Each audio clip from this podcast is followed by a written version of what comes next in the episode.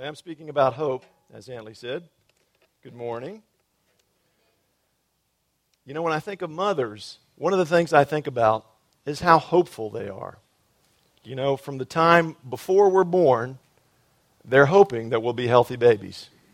Then once we're born, they're hoping that things go well for us all the time, whatever it is we're doing. And you know, they never stop worrying about us either. Have you noticed that? Even when we're grown, they're still worrying. One of my favorite questions is to ask a mom, which one of your kids are you worried the most about? Try that sometime. Almost always, they don't hesitate. They tell me which one and why. Right into it. And mothers never stop hoping for the best for their children. Now, some moms do have high standards. I gave a talk recently at um, Christian Healing Ministries.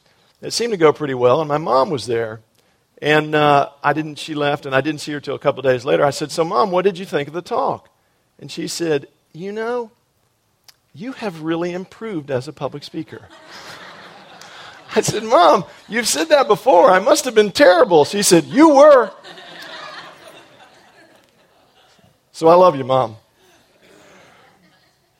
I recently read a study about people in their 80s and 90s, and the point of the study was to figure out what was it that allowed these people to live such long, healthy lives. And the common denominator was hope, something to look forward to. Either they would hope for things like that their grandchildren or great grandchildren would do something like graduate or look forward to seeing them get married, things like that.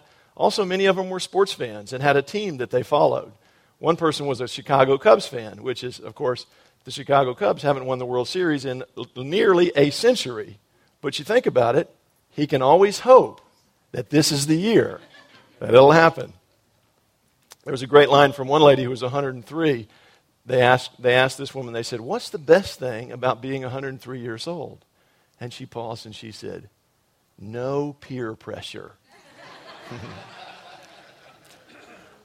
you know, it appears that Barack Obama will be the Democratic presidential nominee. And you, you can't have missed it. Two words that he's used constantly throughout his campaign are change and hope. You see, he's really billed himself as the candidate of hope. And people respond to that. People want to follow someone who gives them hope. Now, John McCain, of course, hopes to beat him in the fall in the general election he's perceived by many as being too old, so his choice of a running mate is a really important decision for him. He is hoping to find someone who is young, who understands the economy, and who knows how to operate a defibrillator. but hope is a great thing. Have you ever felt something was just hopeless? What happens when you no longer have any hope? You know, the number one cause of deaths among people under 30 in this country is automobile accidents. Close behind are homicides and suicides. You know, we are by far the richest country in the world with everything going for us. And yet, every year, thousands and thousands of young people take their own lives. It's because they, whatever they're into, they have no hope. They lose hope. You know, we've all seen people go through midlife crises, and Often it's the man, sometimes it's the woman. And there's various reasons, but really what it comes down to is somebody feels like their life just isn't turning out the way they'd hoped. They want to make something different, change it. You know, people with addictions often try to break those addictions, and it's tough, it's a struggle. But when it's really dangerous is when they just give up hope and they just say, I, I, I can't I can't take it. I, the, the power of this addiction is just too strong, and I'm, and I'm, I'm just, I can't lick it. I'm just going to give in. And when we lose hope, we are in despair, and we'll sometimes do desperate things. Having hope makes all the difference. All right, we're going to do a little media clip. Steve, you ready? Watch this clip from Shawshank Redemption. This is a classic movie. If you haven't seen it, you need to. About hope, featuring Tim Robbins and Morgan Freeman.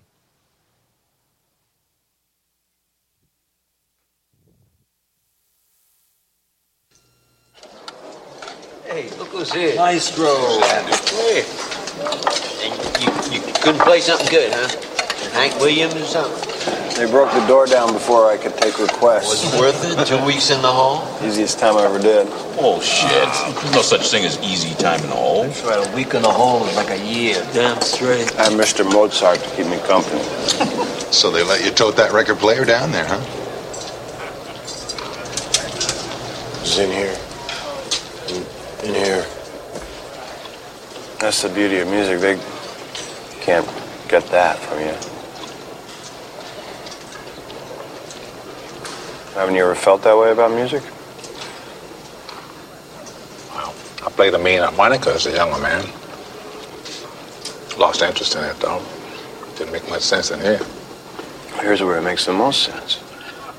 You need it so you don't forget. Forget. Yeah, for- Forget that there are places in the world that aren't made out of stone. That there's a there's something inside that they can't get to that they, they can't touch. It's yours.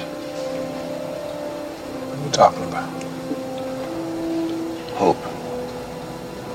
Hope. Let me tell you something, my friend. Hope is a dangerous thing.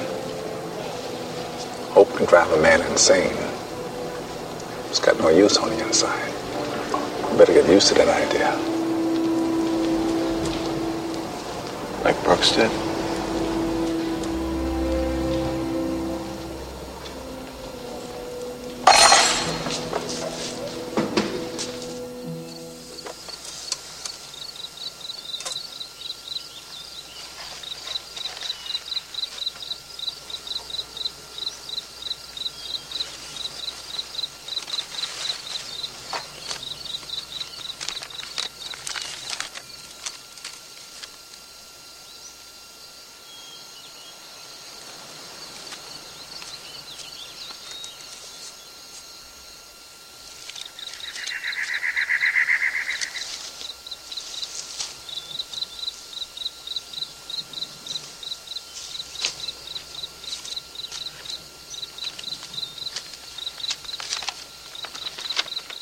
Dear Red, if you're reading this, you've gotten out. And if you've come this far, maybe you're willing to come a little further. You remember the name of the town, don't you? Zihuatanejo. I could use a good man to help me get my project on wheels. I'll keep an eye out for you, and the chessboard ready.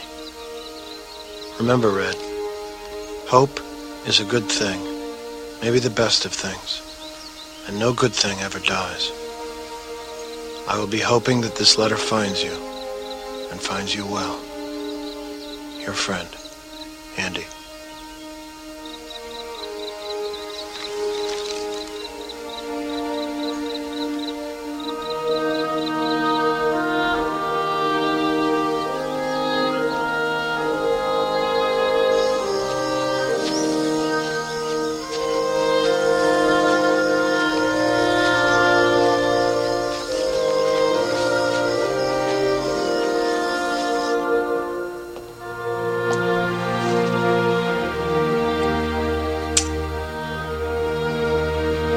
Busy living or get busy dying.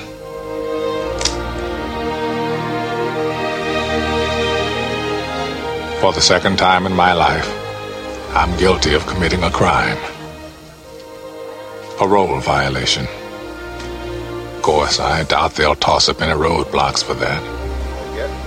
Not for an old crook like me. Fort Hancock, Texas, please. I find I'm so excited I can barely sit still or hold a thought in my head. I think it's the excitement only a free man can feel. A free man at the start of a long journey whose conclusion is uncertain. I hope I can make it across the border.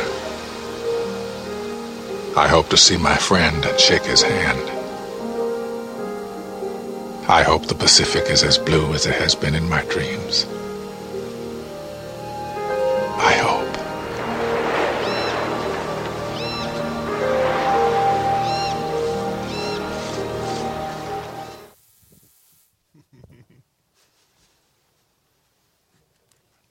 Powerful, isn't it? Get busy living or get busy dying. So here's my question As Christians, should we be more hopeful than those who don't believe in God? Does believing in God allow us to have bigger hopes or really believe that our hopes will come true? Well, as you'd guess, I think the answer is yes, absolutely, to all these questions, and I'll try to convince you. Just as Morgan Freeman became free, we are freed by Christ, and our hope is in Him. It is clear throughout the Bible that hope is a good thing, and God wants us to hope. There are f- three phrases that occur repeatedly throughout the Old Testament. These are hope in God, hope in the Word, and hope in His steadfast love. Think about those. Hope in God, that's God Himself. Hope in the Word, that's what God says. Hope in His steadfast love, that's what God does. So God is saying to hope in Him. Listen to Jeremiah chapter 29, verse 11. This is when the Israelites, this is during that stretch when the Israelites are being disobedient. They get carried off into exile back and forth. They happen to be in Babylon for about 70 years, and a lot of them are giving up hope. You know, things are awful. But through the prophet Jeremiah, God says this For I know the plans I have for you, plans for wholeness and not for evil, to give you a future and a hope. A future and a hope. And the big hope, of course, is, is actually this is a precursor to Jesus, that Jesus will come at some point. Now listen to this verse. Sorry. After Jesus came, we had a lot more grace and a lot less of the law. If you heard, remember John Peter several weeks ago gave a great talk on that where he basically said all the laws are rubbish, you know, and he really got carried away at the end. It was great. But, um, but many things did change after Jesus came. But one thing that didn't change was the importance of hope listen to this verse from the book of Romans, chapter 15, verse 13. May the God of hope fill you with all joy and peace in believing, so that by the power of the Holy Spirit you may abound in hope. Now, the first part of this, is, this verse is really good. I've seen it, I saw it on a card Virginia got recently. May the God of hope fill you with all joy and peace. And that's, that's great right there. That's a great soundbite. But I think to really answer the question that, that these questions that I asked before, we need to look at that whole verse. May the God of hope fill you with all joy and peace in believing, so that by the power of the Holy Spirit, you may abound in hope. The best synonym for abound is probably overflow, so that you may overflow with hope. It is believing in God and seeing the power of the Holy Spirit that allows us to overflow in hope. Think about the testimonies we hear at this church any given week. People experience inner healings, people experience physical healings, addictions are broken, families are reunited. We hear amazing stories all the time. They show the power of the Holy Spirit. And the Holy Spirit testifies to the reality of what Jesus can do in our lives. These testimonies are basically, when you think about it, hopes come true. And the more you see others' hopes come true, and especially when a hope of your own comes true, don't you find that you are more hopeful? Hope is contagious. When you see the Holy Spirit in action, if you're not careful, before long, you're overflowing in hope. Now, will all our hopes come true, and will God answer every one of our prayers exactly the way we want Him to? No, of course not. That's not the way life is. That's more like prosperity theology. And we need to remember that hope is often connected with suffering. The first part of Romans 5 says, We rejoice in hope at the glory of God. Sounds great. But that is very quickly followed in Romans 5 by we rejoice in our sufferings, knowing that suffering produces endurance, and endurance produces character, and character produces hope. Now, who really wants to sign up for that program? But think about all the great testimonies that, that we've heard here. How excited someone was when Jesus did something in their life, and how great it made you feel. And when you think about that, virtually all the time there was suffering involved. You know, when you, when you break an addiction, during the time of that addiction, there's, it's rough. You know, when you're reunited with your family members, that's great, but the separation, there was suffering. When you were hurt, sick, suffering. Think about how important it is to hope when you are praying for God to heal someone. Can you have complete faith that God will heal someone when you're praying for them? No. You can have faith that God can heal them. We know that. But you can't have faith that God will heal that person. It's a mystery. Sometimes God heals, and sometimes He doesn't. But we know the power of the Holy Spirit and the miracles that Jesus can do in our lives. So, can we always pray? Can we always hope that God heals that person that we're praying for? Absolutely. Hoping and praying it's like peanut butter and jelly, they go really well together.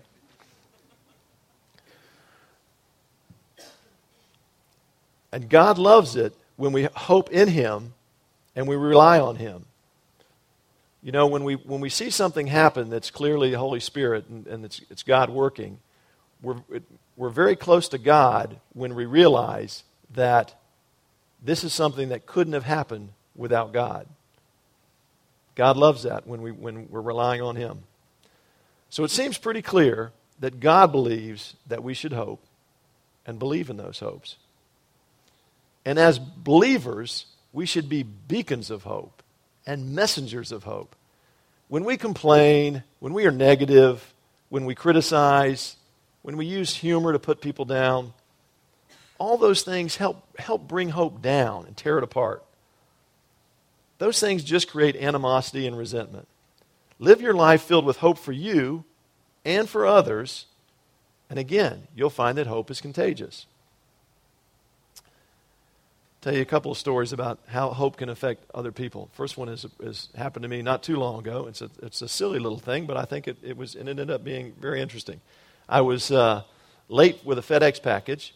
Was, I was running to hit the 6 o'clock deadline, and I got there and they had, they had, just picked it up. And it was something I had to get out, and I was really annoyed. And I got in my car and I turned around wondering where, where I could find a later FedEx box. And I noticed about two blocks down the road on River, Riverside Avenue, there was a FedEx truck going by. Perfect. So I got my car. Well, I had to go through a stop sign, and I barely looked. I just went zipping through the stop sign. I had to cross, stop, cross this street. There was a woman walking across the street, and I went, and I nearly hit her. Went, went right by her Hardly, I kind of saw her out of the corner of my eye, but I just went right by her, zipped by her, caught the truck. He had stopped at an office, a little house that was an office right there, so I was able to give him the package. And as soon as I did that, I was so relieved. But then I had sort of a flashback about the woman. I thought, God, that was terrible. So she was about a block away, and I, she, was, she was in a parking lot that was a doctor's office, so I could whip into the doctor's office parking lot. So I, I said, I'm just going to go tell her I'm sorry. So uh, I come barreling into the parking lot, again, faster than I should have and I see this woman who's just petrified. She's thinking, he's going to finish the job. Here he comes. So I get there. It's my mom. No, not really.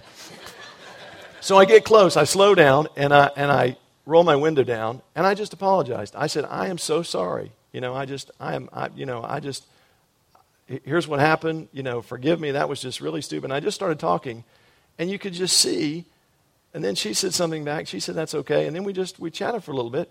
And you could just see the stress and that just go out of her body. And she was relaxed. And before you know it, we were chatting. And she was almost apologizing to me for being upset. And, it, and, it, and, and so, again, it was just a very nice exchange. And I drove off. And I felt so good thinking, because I wasn't, you know, I had I'd sort of atoned for my sins, at least for that moment. But she really, you know, the, the feeling I got from her was that it was kind of like, I'd restored her hope in mankind. This guy wasn't such a jerk after all, and maybe the rest of the world wasn't so bad. So, you know, again, a little thing, but it was interesting, this, that just the impact I felt like that had on me and on, and on her. Another story um, Charles Martin is coming out with a new book soon, Where the River Ends. It'll be another hit. You'll have to, you have to put that on your summer reading list. The, the main character in this book is a guy who's a very talented portrait artist. And at one point, this guy wants to paint this uh, young, attractive model. And he's started painting her, and she's in his studio. And she looks at it and she just gets really upset. And here's what she said She says, People use my image to sell a product. That's all.